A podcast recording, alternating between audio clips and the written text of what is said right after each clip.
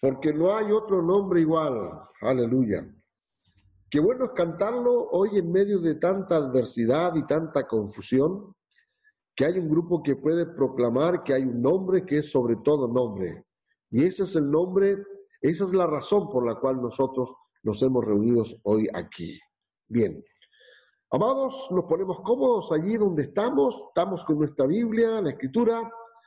El pueblo de Dios se caracteriza por andar con el libro de Dios en todos lados. Recuerde, recuerde que la Escritura es la palabra. El Señor dijo, el que me ama, mi palabra guardará. Y la palabra de Dios está contenida en esas dos tapas negras que a veces está escondida por las casas por ahí, que se llama la Biblia. Nosotros la hemos desenterrado y la usamos continuamente para estudiar, para escudriñar las escrituras, ¿no? Porque en ella a nosotros nos parece que tenemos vida eterna y ellas son las que dan testimonio acerca de Jesús. Así que bien, vamos esta mañana, una linda mañana, a compartir un texto precioso que se encuentra en la carta a los hebreos. Abra su Biblia en la carta a los hebreos. Vaya al último capítulo de Hebreos, de la carta a los hebreos. Ah, bueno, los que se manejan en la Biblia saben dónde queda, ¿no? Pero es un texto del Nuevo Testamento y si le digo el último capítulo, usted sabe que es el capítulo 13, si más ya lo tiene. Si anda buscando hebreo en el capítulo 15, se va a perder la reunión porque no lo va a encontrar, así que llegue al 13 más ahí. Pero hay un texto bellísimo allí, el verso 17. Y quiero el día de hoy hablar de un tema que es la obediencia en el contexto actual y en las escrituras. Ese es el tema en que yo quiero esta mañana referirme. Así que ponga atención, ponga mucho oído. La obediencia en el contexto actual y en las escrituras. ¿Qué nos dice la Biblia respecto a esto de la obediencia? Bien, ¿tiene su Biblia allí? Hebreos capítulo 13 y verso 17 dice la escritura así. No sé qué versión tiene, pero esta versión es muy buena. Dice, obedeced a vuestros pastores y sujetaos a ellos, porque ellos velan por vuestras almas como quienes han de dar cuenta, para que lo hagan con alegría y no quejándose, porque esto no os es provechoso. Le leo otra vez el texto, porque vamos a explicarlo y hacer un exégesis acerca de esto, porque nuestro tema es la obediencia en el contexto actual y qué dice las escrituras respecto a la obediencia. Obedeced a vuestros pastores, dice. Ahora, quiero decirle, a propósito que está la pantalla ahí, usted la tiene puesta en su computador o en la televisión, si lo ha logrado ampliar, pero en el capítulo 3 y verso 17 dice, obedeced a vuestros pastores. Le digo a mis estudiantes del seminario siempre subrayen ciertas palabras, porque esas palabras vamos a volver a ellas o hay que reexplicarlas. Subrayen la palabra pastores, porque en el griego original no aparece la palabra pastores. Así que ya quiero explicar un poco eso. Y sujetaos a ellos. ¿A quién me sujeto si no aparece la palabra pastor? Porque ellos son los que velan por vuestras almas, por las almas, como quienes han de dar cuenta para que lo hagan con alegría y no quejándose porque esto no os es provechoso. Mire, un texto semejante a este, en el capítulo 3 aparece tres veces una expresión como esta. Usted tiene su Biblia abierta. El capítulo 3 y verso 7 dice, acordaos de vuestros pastores que os hablaron la palabra de Dios, considerad cuál haya sido el resultado de su conducta e imitad su fe acordado de vuestros pastores, dice, ¿no? Que hablaron la palabra de Dios, considerad cuál haya sido el resultado de su conducta e imitad su fe. Y vuelve a aparecer al final, en el verso 24, en el penúltimo versículo de la carta a los hebreos, dice, saludad a todos vuestros pastores y a todos los santos, dice. Saludad a vuestros pastores y a todos los santos. En tres ocasiones el escritor de la carta a los hebreos que pienso que es un texto paulino, está diciendo sujetarse, saludad, ¿no? Y acuérdense de vuestros pastores. Bien, El vocablo allí, pastor, dije, no aparece. No, es el tema mío este, pero por lo menos quiero clarificarlo, porque el vocablo griego, pastor, es poimen, poimen, el pastor. Y el vocablo que se emplea ahí es hegemonos, un hegemono. Un hegemono es el que produce hegemonía, eh, produce unidad, produce concordia entre los hermanos. Ahora, un pastor es un hegemono, un pastor es un hombre que produce hegemonía. Pero cuando empleamos la palabra pastor estamos pensando en un ministerio o en una persona o en un líder, en un guía, en un anciano específico, el pastor. Sin embargo, cuando hablamos de un hegemono, el que produce hegemonía, estamos hablando de toda persona que tiene esta característica. Por consiguiente, lo que el texto está diciendo es, sujétense a todo aquel cuyo mensaje principal es la unidad, la hegemonía del cuerpo de Cristo. Y eso cambia entonces el panorama, porque yo no me estoy sujetando a un líder, a una persona, sino que me estoy sujetando a todo aquel cuyo pensamiento es unámonos en el propósito del Señor. Entonces, puede ser un líder, puede ser un anciano, puede ser un pastor, un evangelista, un maestro, el portero, el que hace el aseo, el hermano, el que canta, el que toca, el que, el que llama, el que consuela, el que... Cualquiera de ellos que produce la hegemonía del cuerpo, sujétate a él. Porque él entonces está entregándote algo que es bueno, algo que es de Dios. Bueno, paso al tema. Solo quiero decir que en el texto que estamos leyendo recién no aparece la palabra pastor, sino un hegemono, para que tengamos en mente a dónde quiere llegar el apóstol con esto. Pero comienza el texto, obedecer. Mi tema es la obediencia. Ahí me centro. Obedecer a vuestros hegemonos, dicen. Ah, la, la, Biblia, otra, otra versión dice, obedecer a vuestros pastores y sujetaos a ellos porque ellos velan por vuestras almas, como quienes han de dar cuenta. Permitidles que lo hagan con alegría y no quejándose, porque eso no sería provechoso para vosotros. Bueno, la Reina Valera actualizada dice obedecer a vuestros dirigentes. Cambia la palabra pastores por dirigentes. No es exactamente el sentido que tiene el vocablo hegemono, pero por lo menos me ha descentrado del vocablo pastor y ha colocado otro que es dirigentes, y someteos a ellos, porque ellos velan por vuestras almas como quienes han de dar cuenta para que lo hagan con alegría y sin quejarse, pues esto no sería provechoso para nadie. Bueno, es interesante que la palabra que se traduce aquí por obedecer, que aparece al principio del texto, ¿no? A este vocablo obedecer, a los que producen hegemonía, en Hebreos 13 y 17, no es la palabra griega a Jupacudo, que es la palabra obedecer, muy usada en el Nuevo Testamento para referirse a la obediencia, ¿no? Ah, sino que el vocablo peizo, peizo, que significa persuadir y conseguir. Obedecer, en griego peizo, que significa persuadir y conseguir. Debido a que esta palabra aparece en voz media pasiva en este texto, debe, debería traducirse así. Accede tú mismo a ser persuadido por tus líderes. Es decir, la persuasión, esto de la obediencia, surge de una actitud personal, ¿verdad? Es la capacidad de dejarse persuadir, ¿no? Y ese es el acto de obediencia que Dios está pidiendo. Bueno, voy a ahondar sobre el tema este. Esta es una exhortación para una iglesia que permite que, los líderes la persuadan en vez, de, obedecerles ciegamente. Este es un buen discurso escrito, como se ha definido la carta a los hebreos. La carta a los hebreos no es una epístola común, ¿no? La carta a los hebreos es un discurso escrito, es una predicación escrita. Así la han definido los comentaristas de la carta a los hebreos. Bueno, Pablo escribe a los hebreos a fin de persuadir a la iglesia a la obediencia. Esto implica poder persuasivo para convencer y para conseguir, sin que para ello se coaccione, se fuerce, se intimide o se obligue a la sumisión. No hay tal obligación de hacerlo, sino es la persuasión para que nazca en cada uno de ellos la posibilidad entonces de sujetarse. Bien, en las palabras del especialista griego Bain, que es un, diccionario que usamos mucho en el instituto porque explica el sentido original de los vocablos y, aquí hay que entrar indiscutiblemente a qué es lo que significa el texto en su origen.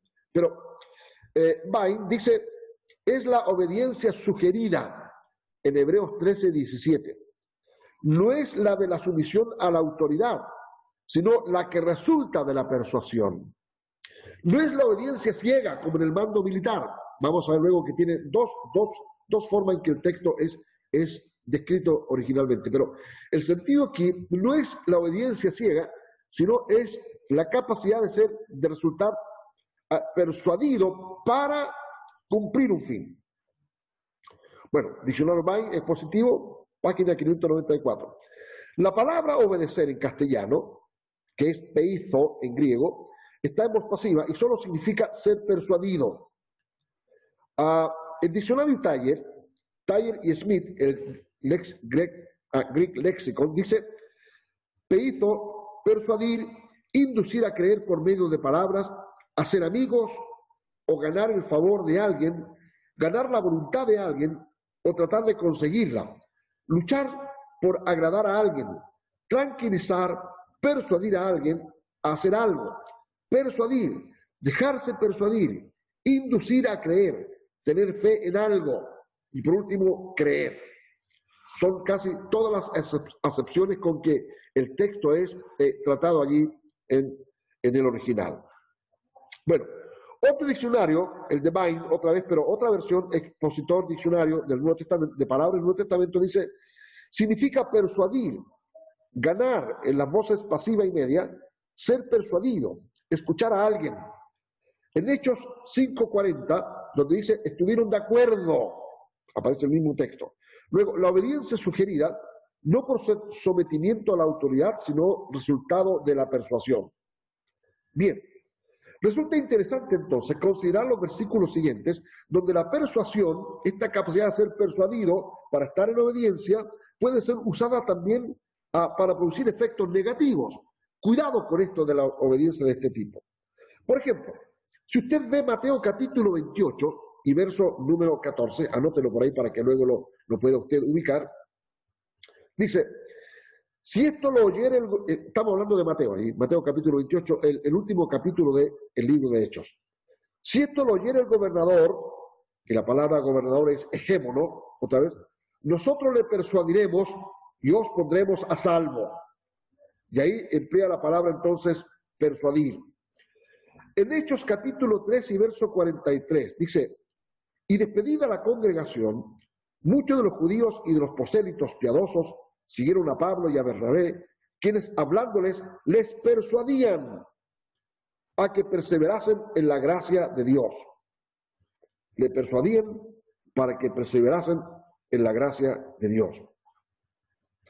En Hechos capítulo 14 y verso 19 dice, entonces vinieron unos judíos de Antioquía y de Iconio que persuadían a la multitud y habiendo apedreado a Pablo le arrastraron fuera de la ciudad pensando que estaba muerto. Hay un uso, negativo, ¿no?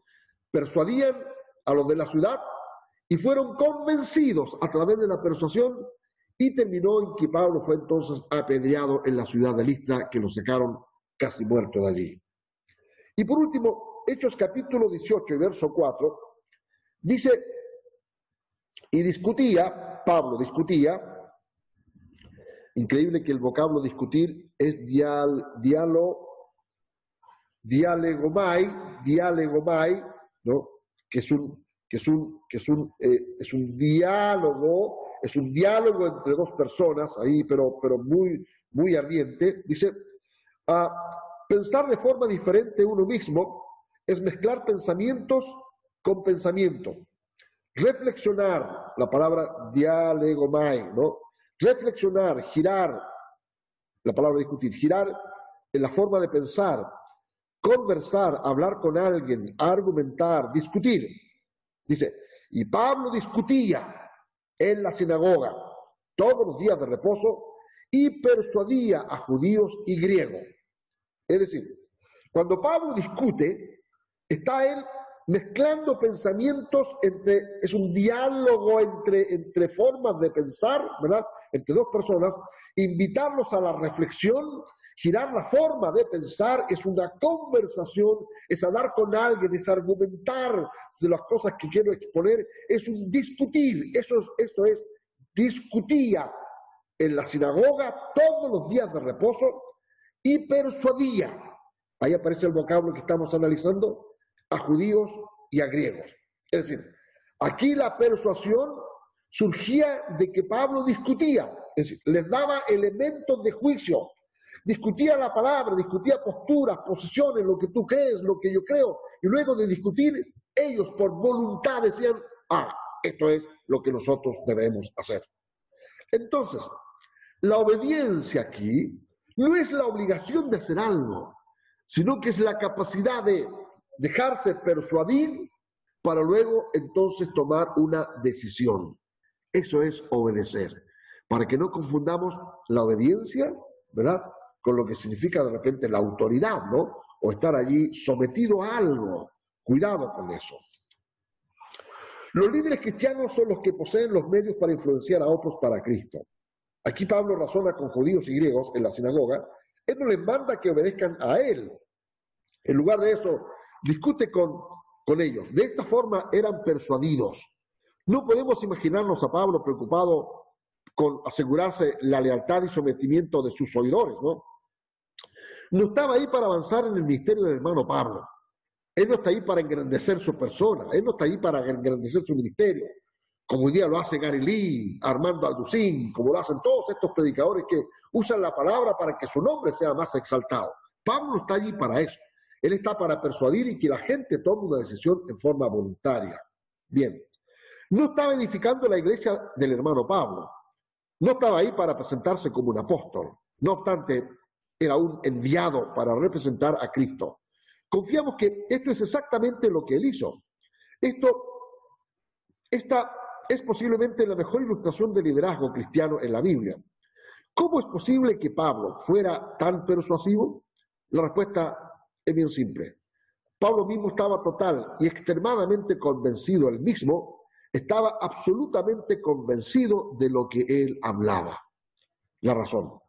Un texto igualmente revelador en Romanos capítulo 8, versos 38-39, donde expresa sentirse persuadido a, fíjese, este texto, el 8.38, dice, por lo cual estoy seguro, estoy seguro, y la palabra seguro, pepe ismai, un verbo indefinido perfecto pasivo de de peizo, es el mismo, estoy seguro, estoy convencido, estoy persuadido, ¿no? aparece 55 veces en el Nuevo Testamento.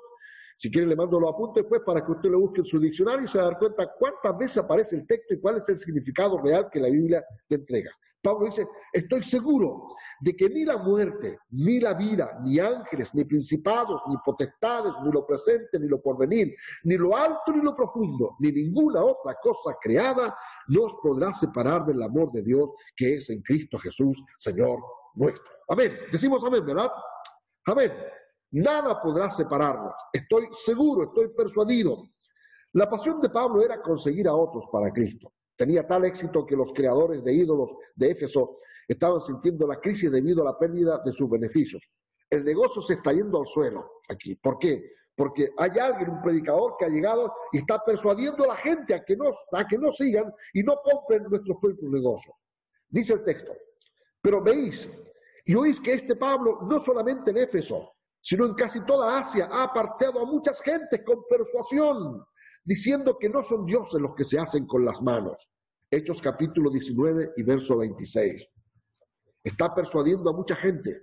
Y esa persuasión, el resultado, ¿cuál era de esa persuasión? Mucha gente está dejando entonces de hacer lo que estaba haciendo.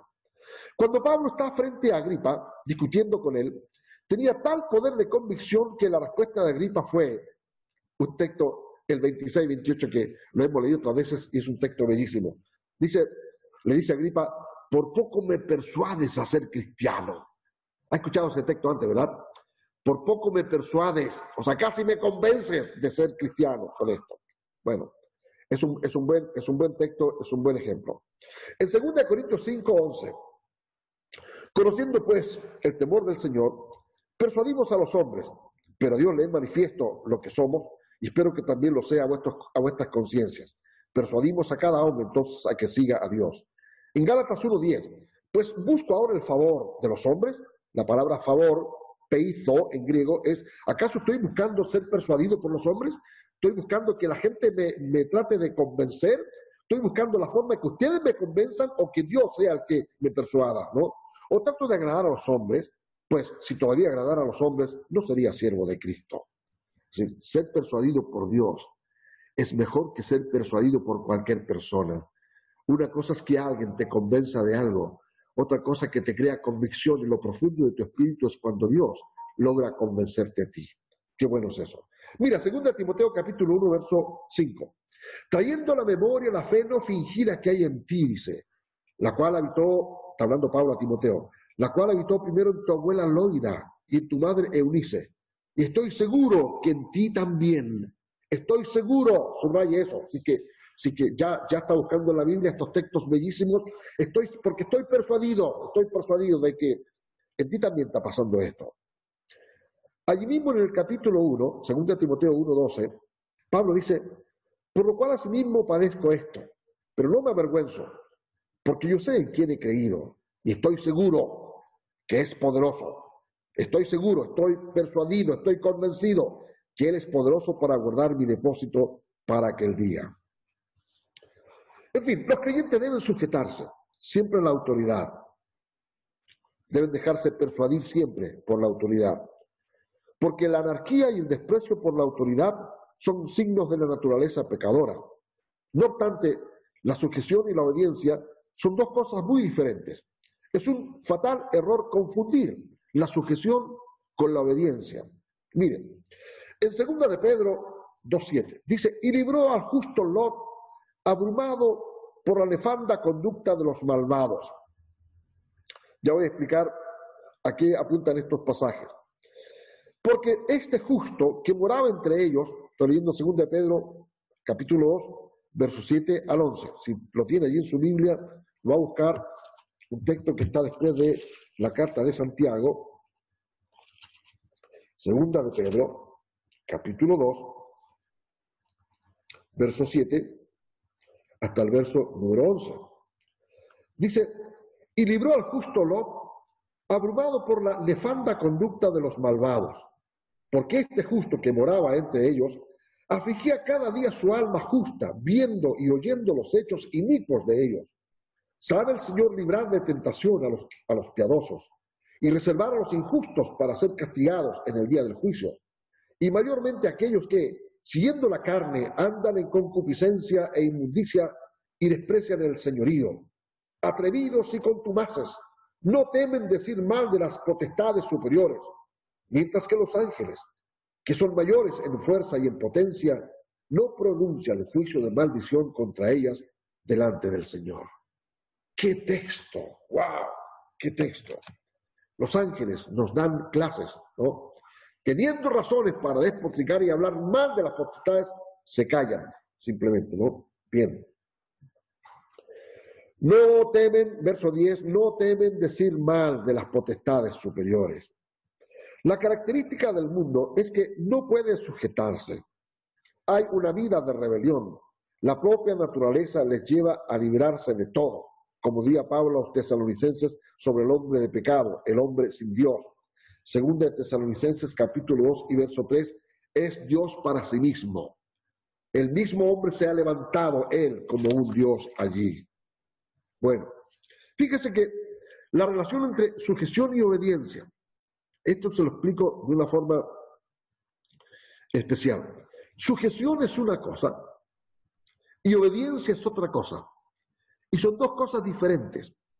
La sujeción es absoluta. Uno se sujeta en forma absoluta porque es una actitud interior, es algo que nace del corazón. Uno se sujeta porque uno se ha dejado persuadir y mi voluntad, mi mente, mi conciencia, mi naos, mi psiquis, mi, mi hombre interior están persuadidos y entonces me he rendido, luego me sujeto. No me obligan, no, no me arrinconan, no me apresuran. Es mi decisión, ¿no? Yo he decidido entonces la sujeción. Y eso es absoluto. Es decir, ¿por qué? Porque la vida, el ADN ha sido transformado y estoy en pro ahora de sujetarme al designio, al buen deseo de Dios. En cambio, en la obediencia, fíjese el concepto obediencia, de obedecer. Es un asunto condicional. La obediencia es condicional. Es una acción. La obediencia es una acción. Es externo. Es un asunto de conducta. Obedecemos en forma transitoria. Se obedece mientras un paradigma, una ley, un espacio, hay algo, hay una comisión. Obedecemos, estamos comisionados para, lo hacemos y regresamos. Obedecemos a algo que se nos impone, se nos obliga, arrincona, se nos determina. Entonces la obediencia opera de otra forma. Porque la obediencia tiene que ver con que nosotros nos sujetamos, aun cuando sea voluntario, nos sujetamos por, oh, la pregunta es, o nos sujetamos a Dios por temor a la ley, nosotros nos acercamos a Jesús por temor al infierno, nosotros amamos a Dios porque no queremos caer en el infierno, en el fuego eterno, o es porque le amamos. Y aunque existiera o no el infierno, le amamos igual. ¿Cuál es la razón por la cual nosotros nos acercamos al Señor? Dos conceptos. La sujeción. Por eso la escritura cuando habla de sujetaos a vuestros ejémonos, ¿no?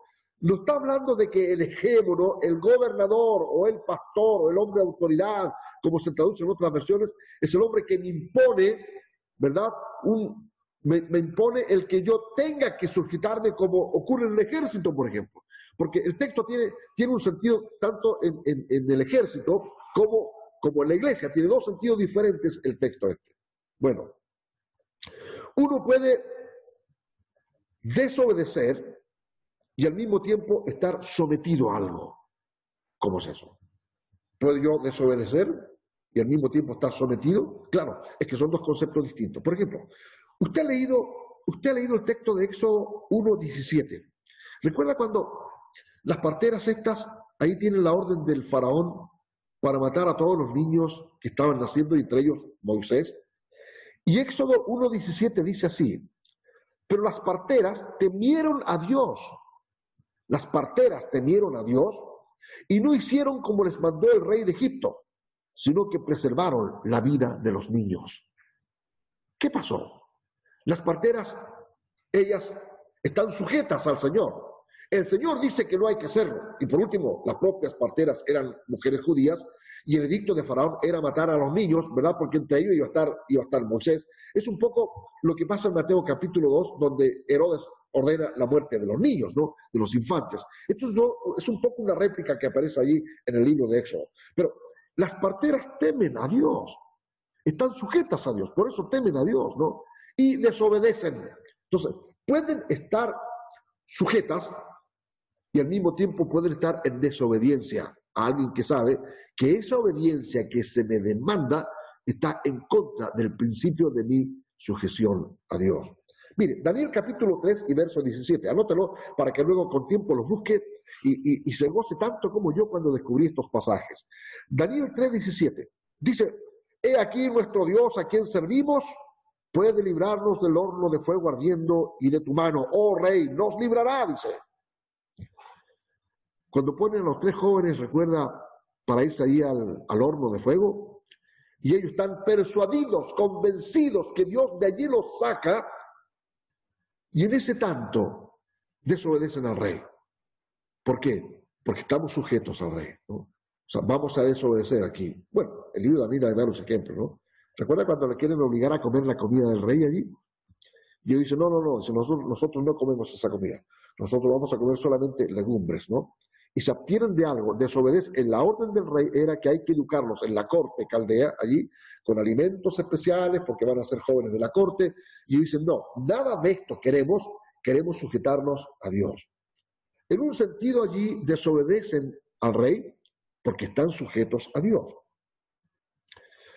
El último texto, para no aburrirlos con tantos textos de repente para explicar un, texto, pero es maravilloso. En Hechos capítulo 4, 18, mire, este, este pasaje Wow, este pasaje hay que, hay que memorizarlo sí o sí. Mire, recuerda cuando meten preso a los hermanos allí, estamos hablando de Hechos capítulo 4, recién comenzando el libro de los Hechos, aquí está Pedro, Juan, ellos están en la calle predicando acerca de Jesús, ¿no? Y entonces les intimidan ahí para que no hablen de Cristo. Y dice el texto así, y llamándolos, les intimidaron que en ninguna manera hablasen ni enseñasen en ese nombre de Jesús. Les han intimidado. No queremos que hablen más en ese nombre Jesús. Esa es la orden de el, el sacerdote. ¿Qué cree usted que hicieron los apóstoles? Exactamente lo contrario. Salieron y hablaron en el nombre de Jesús y por eso lo metieron preso otra vez. Ellos estaban completamente sujetos al Señor. Pero ahí hay evidentemente una desobediencia a lo que el sacerdote decía, que dice, no quiero que hablen en el nombre. Y dicen, nosotros vamos a hablar de él. Igual vamos a hablar. ¿Por qué?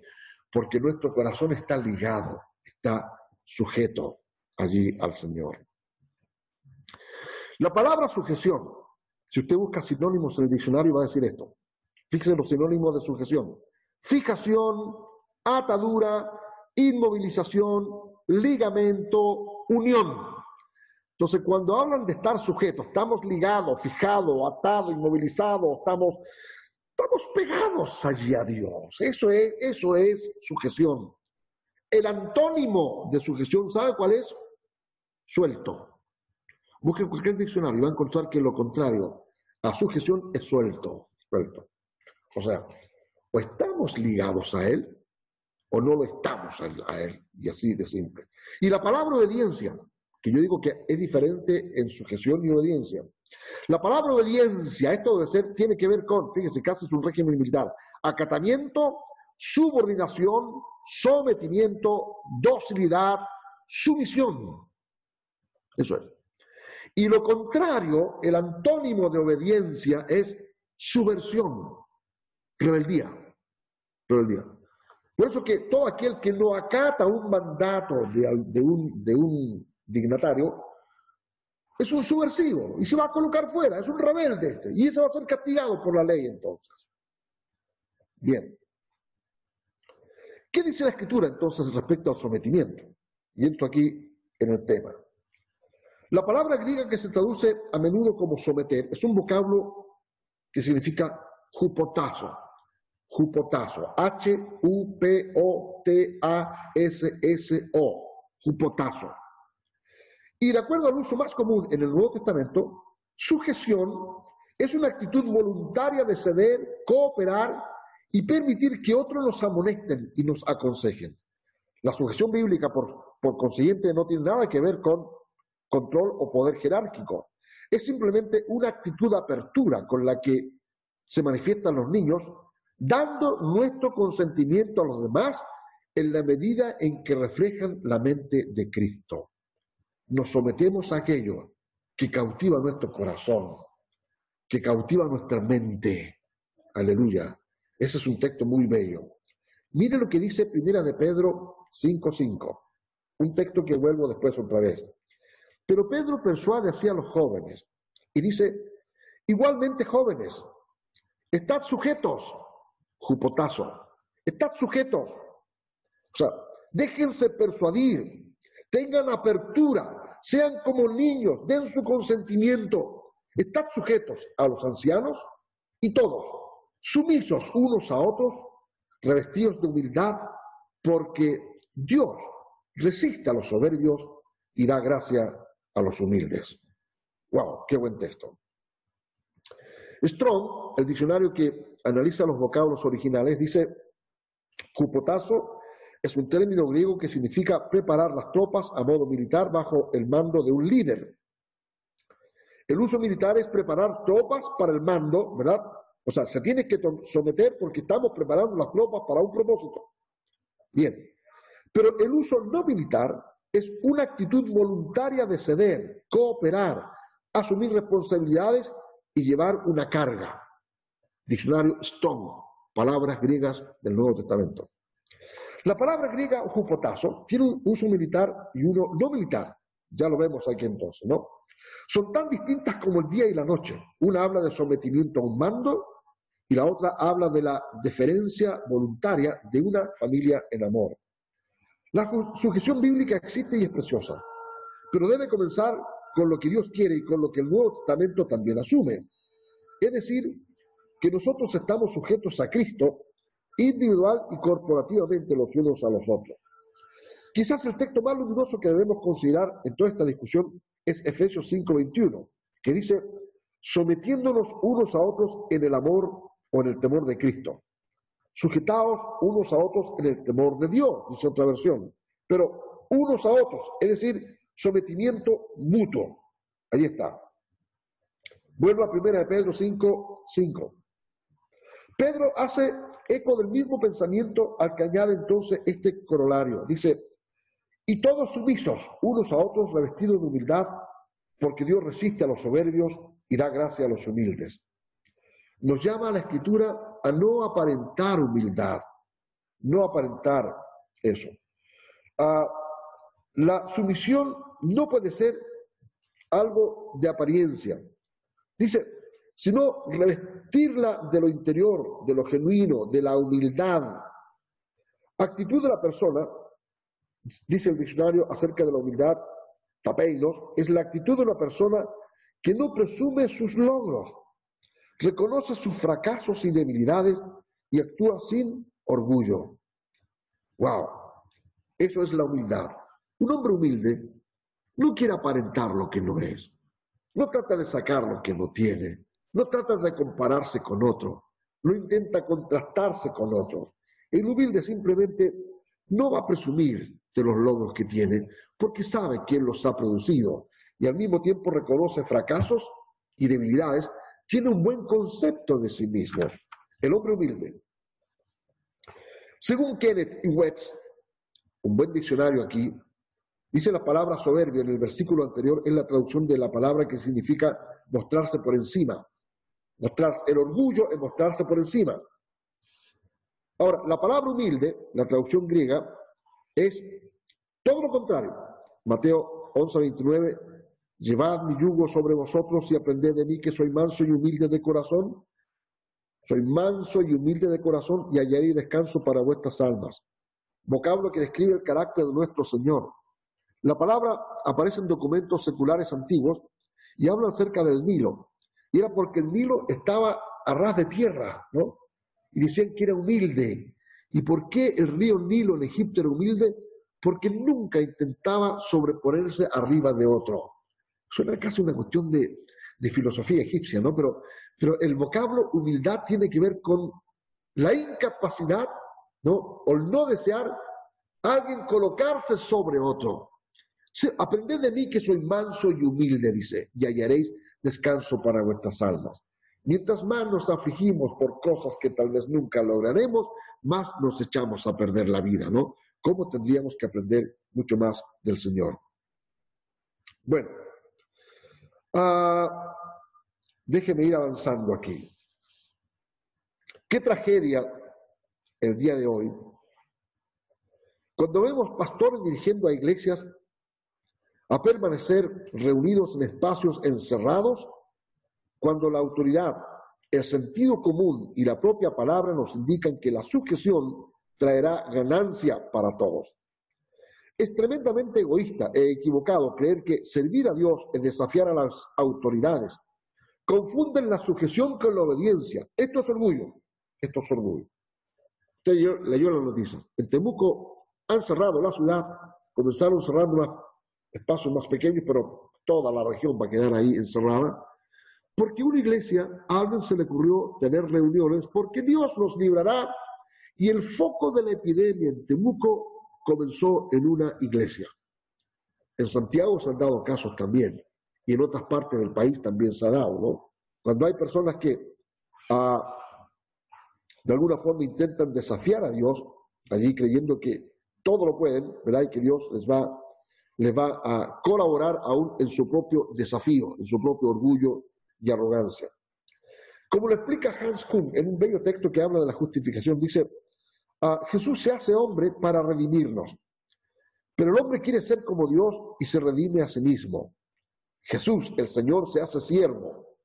El siervo, el hombre esclavo, quiere él mismo ser el Señor. Jesús, el juez, juzga haciéndose juzgar, el hombre quiere ser el juez él mismo. Jesús nos ayuda quedando solo en la cruz y en el sepulcro. El hombre quiere ayudarse a sí mismo. Y de alguna forma describen esta antropología allí, ¿qué es lo que es? Este hombre que se ha ensimismado y desafía entonces a Dios de esa forma. Un texto que deberíamos recordar, Romanos capítulo 13 y verso 2. De modo que el que se opone a la autoridad, a lo establecido por Dios, resiste. Y los que resisten acarrean condenación para sí mismos. Resisten y acarrean condenación para sí mismos. Miren, en el griego esto tiene que ver con la palabra apostasía. apostatar es colocarse fuera de, es una deflexión. Y a veces creemos que la apostasía necesariamente surge de grupos religiosos. La apostasía, mire cómo se vio aún en el Antiguo Testamento. Ah, hay un texto aquí en Josué capítulo 22 y verso 22. Josué 22, 22, recuerde el texto, porque de aquí emana lo que en gran manera el Nuevo Testamento luego definió qué significaba la palabra apostasía. Dice Josué 22, 22, Jehová Dios de los dioses, y lo repite, Jehová Dios de los dioses, Él sabe y hace saber a Israel si fue por rebelión o por prevaricación contra Jehová, no nos salves hoy, no nos salves hoy. Dos palabras. Si fue por rebelión o por prevaricación, la palabra rebelión en la versión 70 griega se traduce allí por apostasía. Es decir, la rebelión es una apostasía. No tiene que ver simplemente con cuestiones religiosas, ¿no? Es decir, aun cuando haya gente que se dice gente de Dios, que invita a rebelarse en contra de lo que sea en el orden de Dios, eso no solo se llama rebelión, sino que según la escritura eso es apostasía. Es colocarse fuera del patrón de Dios con eso. Bueno, usted recordará ese texto de Samuel, ¿no?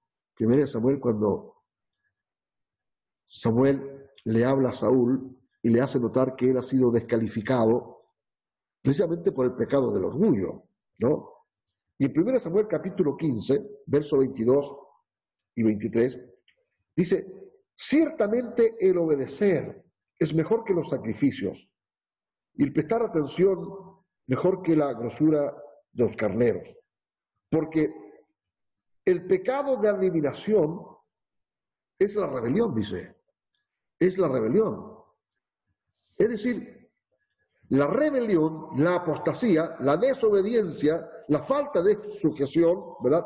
Es una rebelión en contra de Dios. Eso es. Bueno, el pensamiento de los apóstoles es que en los últimos tiempos habría una impresionante manifestación de los poderes mal enfilados contra Dios. Esto en todo ámbito de la sociedad, entre los gobernantes y los gobernados. Estamos viendo un caos social hoy día tremendo. Los apóstoles hablaron en otras partes cuando advirtieron del abandono de la verdadera fe cristiana antes del arrebatamiento de la iglesia.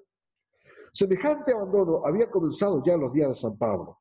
Hoy vemos con pesar cómo se levantan líderes que quieren autoproclamarse salvadores, los señores que se toman las calles, los profetas hablando de cambios estructurales, mujeres gritando por sus libertades, pastores desafiando la autoridad, es la misma vieja levadura de todos los tiempos, la cual nosotros debemos combatir. ¿De qué forma? Déjate persuadir para hacer el bien y tendrás alabanza de ello. Miren, déjeme terminar con estas ilustraciones, el tema de la obediencia. Usted recordará algunos movimientos que en la historia se presentaron antes. Y la historia nos recuerda, dice que si alguien no tiene memoria del pasado, va a volver a cometer los mismos errores en el futuro. Tenemos que aprender de nuestros errores, tenemos que aprender de nuestra historia, tenemos que aprender de lo que la escritura nos advierte para no caer en exactamente los mismos males. Pero un movimiento carismático llamado la lluvia tardía, años tarde, la lluvia tardía. Luego de la Segunda Guerra Mundial, en Saskatchewan se consideró la esencia de este movimiento fue una plena restauración de todos los dones del Espíritu Santo. Se llamaba la lluvia tardía, en ese texto de la profecía del Antiguo Testamento, argumentando que Dios derramaría de su gracia en todos y esa era la última lluvia que Dios pondría antes de su venida. Los cultos duraban hasta nueve horas, nueve horas de reunión. ¿Qué pasó? El líder se tornó una persona orgullosa, que se autopromovía y cayó en la inmoralidad desacreditando así los dones del Espíritu. El descrédito produjo que luego de esto muchas iglesias dejaron de usar los dones del Espíritu. Entró el orgullo, la arrogancia, No hubo sujeción a Dios. Lo que había ahí era una obligación de mandato de la gente a una idea, pero Dios no estaba metido ya en eso allí. Comienza con algo bueno y se, se, desvía luego con algo que es malo, apostasía. Hubo un movimiento que se llamó los hijos manifiestos. Basado en Romano capítulo 8, verso 20 y 23, los hijos manifiestos, fue un ministerio poderoso, sobre todo en la expulsión de demonios, lo que terminó en verdaderos diálogos con los demonios a fin de obtener revelación de ellos. Hablaban con los demonios, ¿cómo te llamas? ¿Dónde vienes? Y habían diálogos con los demonios para, para sacarlos, ¿no? Y tuvieron una teología exagerada, cuerpos glorificados. Lo que sucedió enseguida fue que dos de ellos murieron en un accidente de avión. El movimiento se desbancó, todo terminó, y se dieron cuenta que lo que probablemente comenzó bien inspirado no era más que un gran énfasis que alguien quería entregar. Dios no estaba metido ya en eso. Un movimiento que llegó a Chile, los niños de Dios. Usted seguramente los vio en el Paseo Humada, ¿no? Una mamá rubia con dos niños se ponía a poner dinero ahí. Eran, los llamados ahí niños de Dios. Más tarde cambiaron su nombre por la familia. Una mujer llamada Linda Maser eh, ejerció entre ellos un poderoso ministerio en estos hijos de Dios. Había una carga por los jóvenes de América, pero terminó en manipulación y arrogancia. Y ese ministerio cayó también. Usted recordará el nombre William Braham, ¿no? William, William Braham. Bueno, de ahí nacieron en gran manera los Solo Jesús o la voz en el desierto. Lo sabemos porque de alguna forma ese movimiento Solo Jesús nació en las asambleas de Dios en Estados Unidos el siglo pasado, ¿no?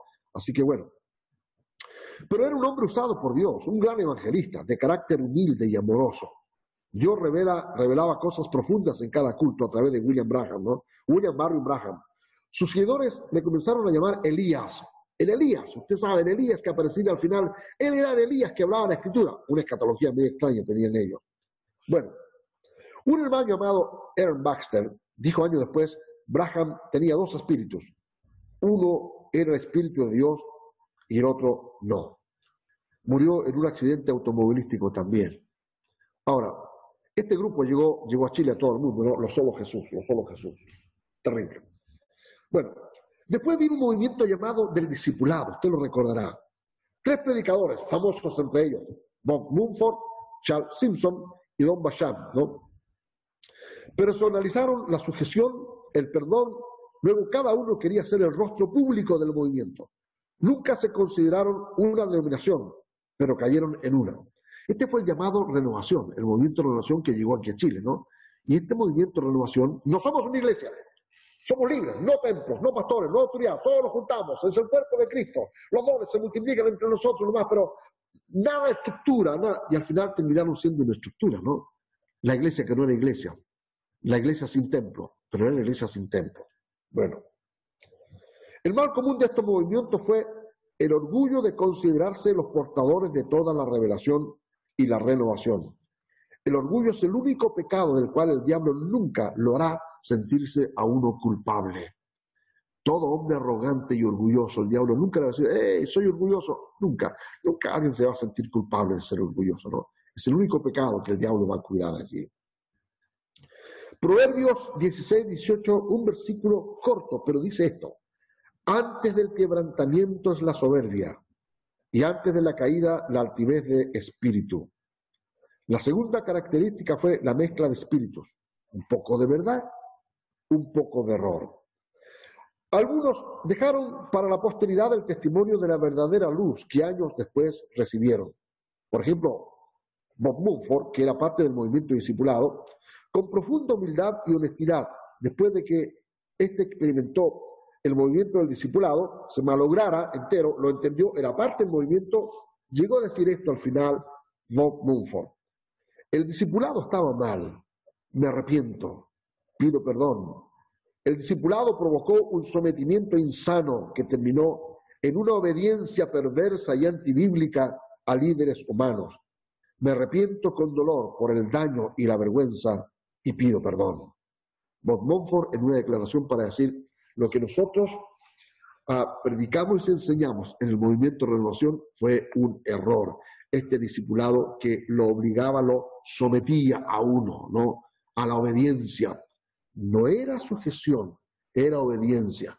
Tienes que obedecer a tu líder, tienes que hacer esto. Y ¿Y qué daño provocaron esas cosas al final? ¡Wow! En una publicación titulada The Raleigh World, Steve Eastman escribe sobre la postura actual de Bob Mumford, los horrores del pasado. Dice, quizás Bob Mumford sea muy conocido por la enseñanza del discipulado, que él mismo practicó junto a otros miembros del Christian World Ministries en los años 70. Él admite que las viejas enseñanzas con frecuencia eran puestas en práctica en forma militar a nivel local. Eso se convirtió en todo el tema de control y eso provocó, asimismo, una infancia eterna en los creyentes. La gente dejó de crecer. ¿Por qué? Engordaba el número, pero no crecía en Cristo. Porque la obediencia es eso. Se obliga, se determina a través de números, estadísticas, de reglas, de normas, de leyes. Pero la sujeción tiene que ver con una voluntad rendida, con algo diferente en el corazón. Por eso que se echaron a perder mucho de estos movimientos. Previo a esta pandemia que nos azota a nosotros ahora, termino con esta frase. Algunos connotados telepredicadores quizás usted lo ha escuchado por las redes, comenzaron a pedir perdón por haber engañado a muchos con la doctrina engañosa de la prosperidad, ¿verdad? Usted vio a Benijín, él era de la prosperidad, se arrepintió y aparecen los programas ahora por ahí, ¿verdad? Todos estos que hablaron de la prosperidad, porque se dieron cuenta que eso no edifica a la gente, no sé qué tan honestos son, pero por lo menos eso es lo que en los, en los últimos meses por las redes. Acerca de la superfe, si están repitiendo la superfe no funciona, no es así.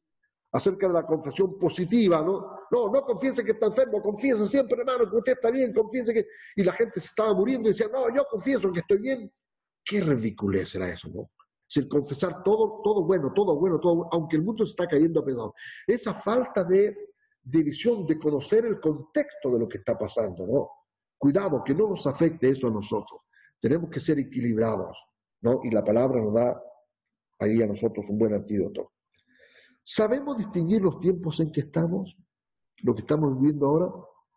Bueno, tras esta breve exposición de las palabras autoridad y sometimiento, procurando exponer el buen espíritu de la palabra, estoy consciente de explicaciones discordantes relativas a estos mismos conceptos expuestos de otra forma como el gobierno piramidal, jerárquico, veo la resurrección del clericalismo sobre el laicado, el gobierno de los pocos apóstoles y profetas sobre los muchos, el cuerpo de Cristo, y no de repente resucitar estos movimientos en la iglesia y qué pena, qué pena da eso. Veo en las escrituras la distinción entre mentalidad funcional, donde se acentúan los verbos pastorear, conducir, profetizar, etcétera, que son los énfasis de las escrituras, por sobre el pensamiento posicional que depende de los sustantivos, pastor, gobierno, profetas, que se sustentan, ahí se sustentan los movimientos contemporáneos. Es decir, el énfasis de la Biblia no está puesto en los pastores, sino en pastorear. El verbo es una cosa, el sustantivo es otra. Nosotros pastoreamos sin ser pastores. Nosotros enseñamos sin ser maestro. No os hagáis muchos maestros, ya nos advierte el Señor. Porque el pastor es Él, porque el maestro es Él. Él nos enseñará todas las cosas. Cuando nos colocamos en la correcta visión y dejamos que sea Dios, que nobre, nos persuada, nos convenza para hacer las cosas, entonces la gente es edificada allí. Aleluya. Amados, mi oración final a esto es que Dios nos ayude, y termino ya, a que lo que estamos experimentando como país, abramos nuestros ojos. Están pasando cosas más allá de lo que podíamos imaginar. Esta pandemia no sabemos en qué termina. Dicen que está recién comenzando. La iglesia se ha desfasado de templos a los hogares, que era el deseo de Dios siempre. Ve el libro de los Hechos. Eran los hogares los que se multiplicaban para Cristo. Y hay pastores porfiados que siguen todavía pensando en que el templo, allí es el templo, y la plaga sigue aumentando. ¿Cómo tenemos que aprender a conectarnos con Dios? Seamos nosotros, hermanos míos, sujetos al Señor y seamos obedientes también. Pero primero, la sujeción, ya digo, viene de una persuasión interior. Yo estoy convencido de parte de Dios que esto es así. Si eso es así, entonces mi voluntad rendida, mis acciones externas van a funcionar en base a la obediencia porque mi corazón está fundido con el del Señor. Amados, aprendamos a ser obedientes. Obedezcamos al Señor en todo lo que Dios nos indique. Más allá de una regla, de una comisión, de algo que hay que hacer, seamos sensibles a lo que Dios nos pide el día de hoy. Mire, nuestra actitud debe enseñarle a la gente que, que, el mundo se puede acabar en un segundo, en un momento, si nosotros no aprendemos a respetar las normas más elementales de convivencia y de supervivencia. Además, no está escrito en la palabra que mejor es obedecer que ninguna otra cosa. No en vano llevan la espada, dicen los que, los que colocan el orden en, la ciudad, ¿no?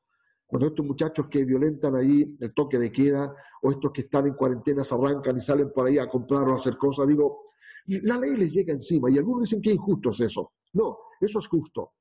Es justo que obedezcamos, es, es justo someternos, pero es justo sujetarnos a Dios y a la palabra.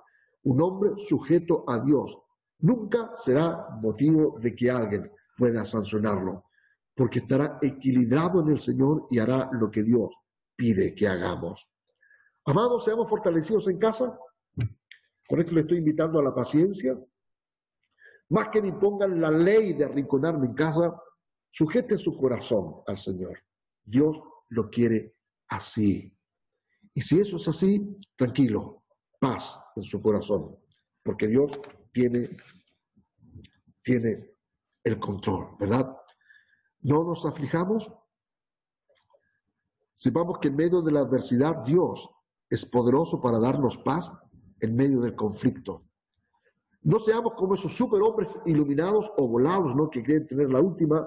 Sujetémonos con sencillez y humildad a la palabra y al Señor y encontraremos verdadero reposo en nuestras almas. Paz, paz, cuán dulce paz con sus hijos encerrados en casa, Señor. Guarda nuestra mente y nuestro corazón. No permitas que entre, Señor, la desesperación. No permitas que entre allí, Señor, todas estas cosas que agobian nuestra alma. Padre, ayúdanos. Tú eres la paz, la paz. Tú eres nuestro dulce refugio.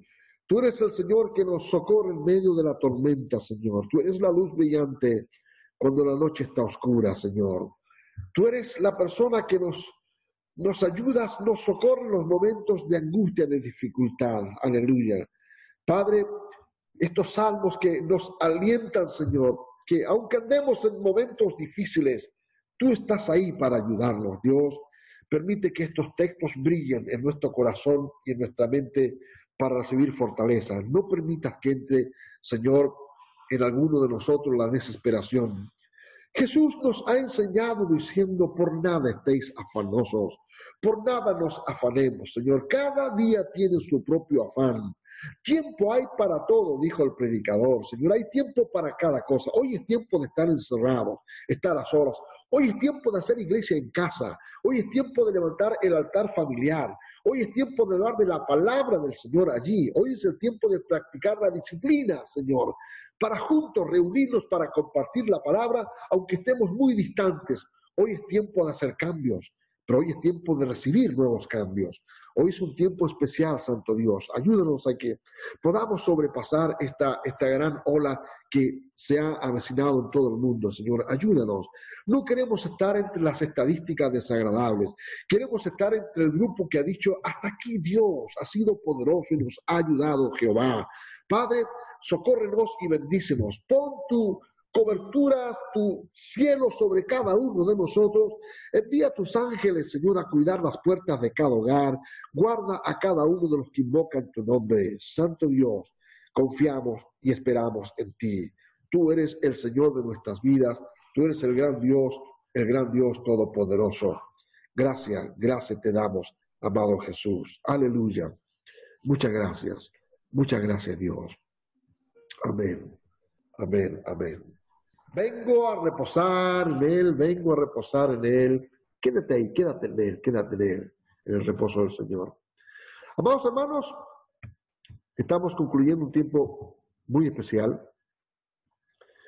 Quiero invitarles tal vez como, lo voy a escribir para recordarlo por, por, por WhatsApp, que las peticiones de oración las hagamos antes para tener un, papel anotado con los nombres que haya que incluir en cada momento que oremos, ¿verdad?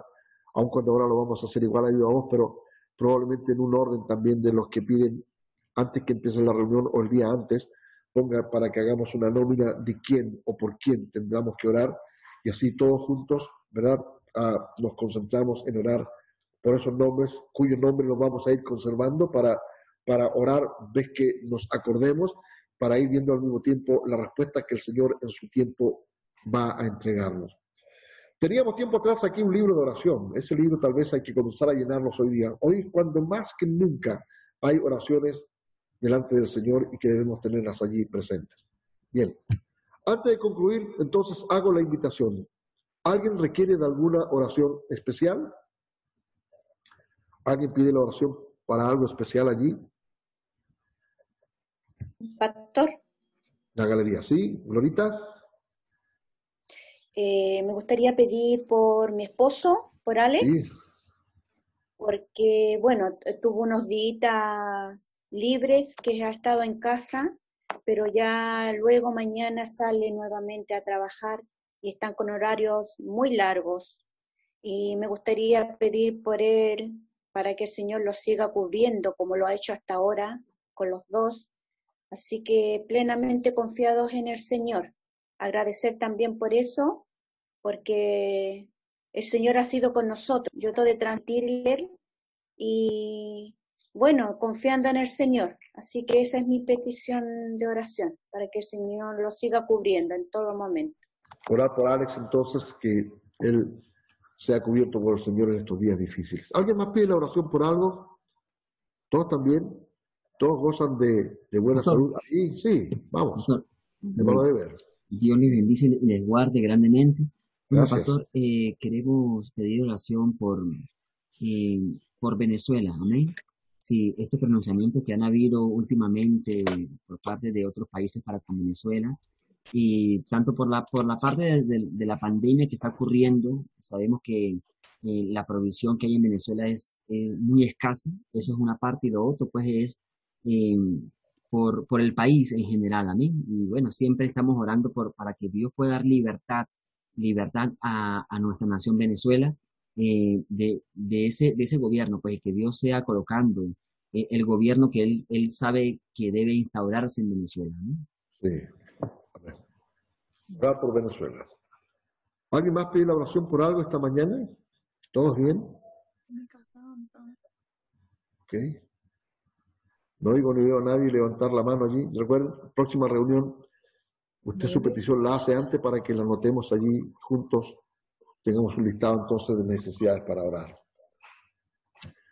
Ok, gracias amados hermanos. Vamos a orar, sí. Osvaldo Marisol aquí. Sí, yo pido oración por, por Osvaldo. Igual está saliendo a trabajar.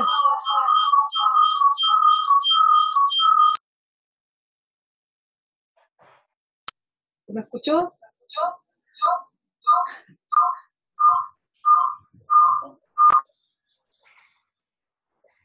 Marisol, vamos. Ah, partición por, por Osvaldo, que tiene que salir a trabajar aún así en estas condiciones difíciles que hay. Por todos aquellos que tienen que salir a trabajar, todavía, ¿no? estando en una situación muy, muy complicada. Muy bien. Amados hermanos, tendremos presentes estas oraciones entonces. Ah, si estuviéramos aquí en el culto, le diría pónganse en pie porque vamos entonces a orar, ¿no? Y previo a la oración le habría dicho, ahora vamos a tomar la ofrenda, entonces, antes de orar finalmente para ser despedido. Así que recuerde usted sus compromisos también financieros. Amados, Oremos al Señor y demos gracias por este tiempo maravilloso que Dios nos permite estar presentes, guardando el día domingo para el Señor. Nada ni nadie nos podrá impedir juntarnos para adorar al Señor. Aleluya.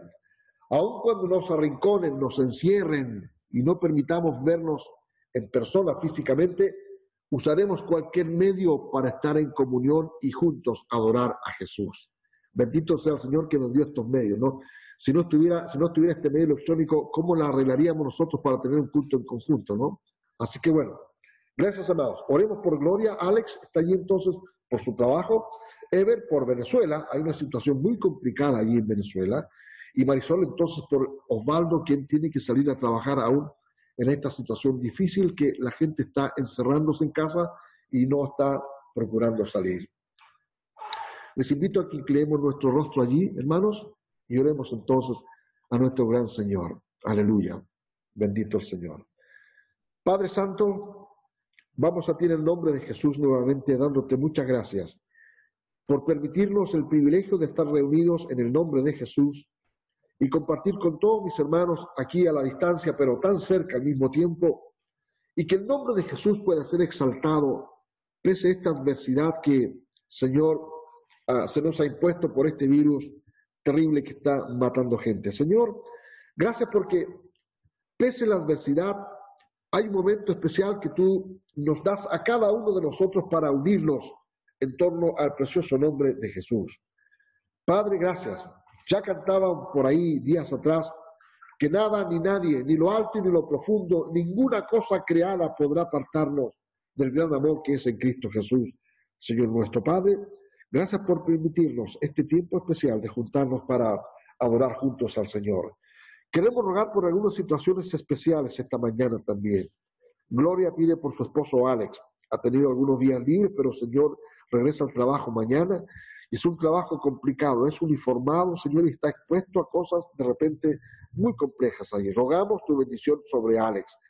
Bendícelo, que sea un tiempo en que él también pueda, Señor, volver su corazón hacia ti y saber que nada puede acontecer si no está en tus preciosos planes, Señor.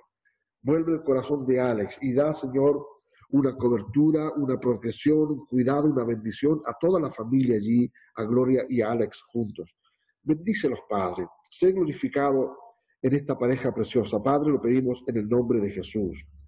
También recordamos esta mañana la petición de Ever, Señor, por Venezuela, un país que está en serios conflictos, no solamente por la pandemia que hay, sino que también, Señor, por la situación económica, la carencia, Señor, la gran necesidad que el pueblo tiene en Venezuela. Padre, te rogamos por la multitud de gente, de hermanos que hay ahí que están arrodillando, poniéndose de rodillas delante de ti cada día para pedir que tu gracia sea manifiesta, que tomes el control y sobre todo los más desvalidos, los, los más débiles, los más pobres, los más necesitados puedan tener un pronto socorro. Señor, bendice las autoridades allí.